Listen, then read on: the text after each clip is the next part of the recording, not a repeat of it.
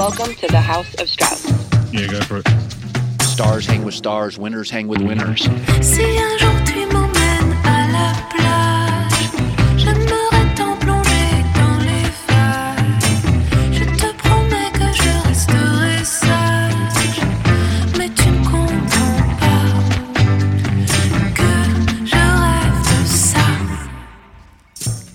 Welcome to the House of Strauss. We are joined by Matt Belloni of Puck News and the indispensable podcast, The Town.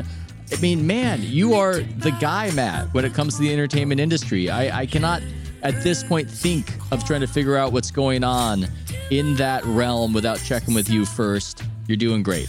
I appreciate that. Thank you. Yeah, I'm a fan of yours as well. I uh, I read, I listen. So congrats to you.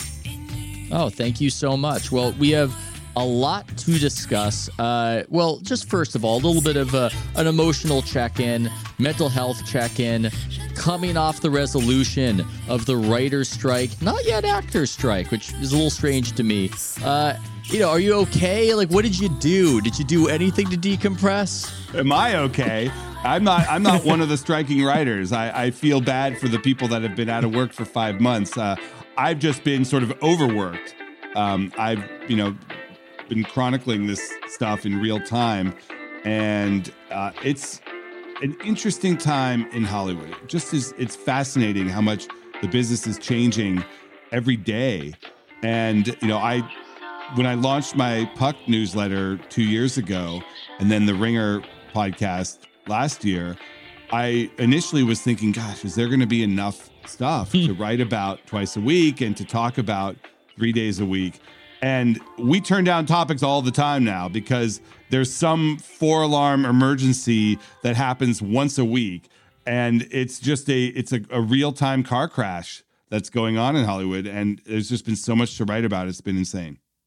Yeah, and it almost feels like I'm watching a written show because it has those qualities of yes, but this. It has these qualities of this thing in act 1 leads to the twist in act 2. When hmm. I read about the resolution of the strike, it looks like the writers won. And you had some very interesting ideas as to why. But as you're covering right now, they win, they get a lot of the concessions they want, and all of a sudden the firings and the bloodletting. And so it's got that twist. So much of what's happening has that push pull to it. Um, you know, what is your impression uh, right now in reference to that? Do they feel great if you were to take the temperature uh, on the basis of the concessions extracted, or is there a sense that okay, but now the bottom's falling out, so what does it matter? Yeah, a couple things there. First of all, I don't think anyone in Hollywood these days feels great. I mean, you look at what's happening in the business, and the companies that make this product are all struggling. With the exception of Netflix, nobody is making money in streaming. And the linear television business, the cash cow that has floated the entire boat for the past three decades, is in free fall.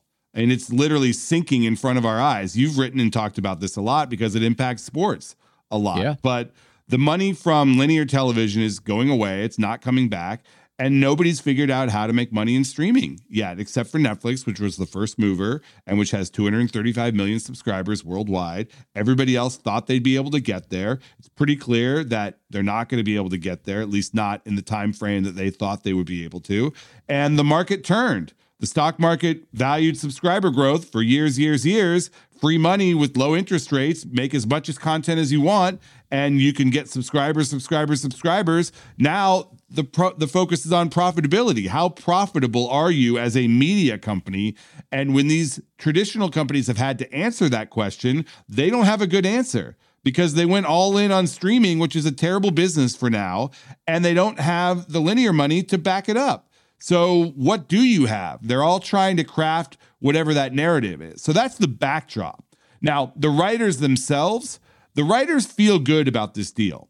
Now, part of it is they sort of have to feel good about it. They have been on strike for five months. The last thing the leadership wants to do is say, uh, we didn't get a great deal. We didn't get all the things we wanted. No, they're going to cheerlead for this deal. But I do think objectively, when you look at it, they made some some big gains, and it's not necessarily the money because they did get increases in residuals and they got, you know, basic wage increases and a lot of the things they wanted. But the Directors Guild also got that stuff, and the Directors Guild did not go on strike for five months. So you sort of have to discount that because the question is really what did the writers get by going on strike and by shutting down the business and by causing $5 billion in damage to the entertainment economy?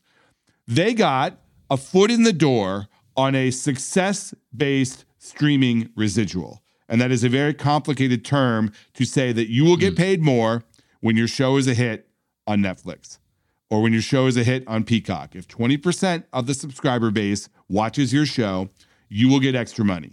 And it's not that much. You know, it's a rounding error for these studios, but what it is, is it's a foot in the door. And that is a breakthrough that was not offered to the writers before they went on strike. So I do think that's a big deal. Um, the Yeah, second one is the AI protections. They got a bunch of broad protections against AI. Not everything they wanted. The studios can still use scripts to train language models, but they got pretty clear protections that the writer material will not be compromised for the purpose of credit and compensation by the studios. And I do I do think that is a big deal. Yeah, I honestly am not smart enough to know whether it is or isn't. It's very difficult for me to predict what the future is going to be in regards to AI.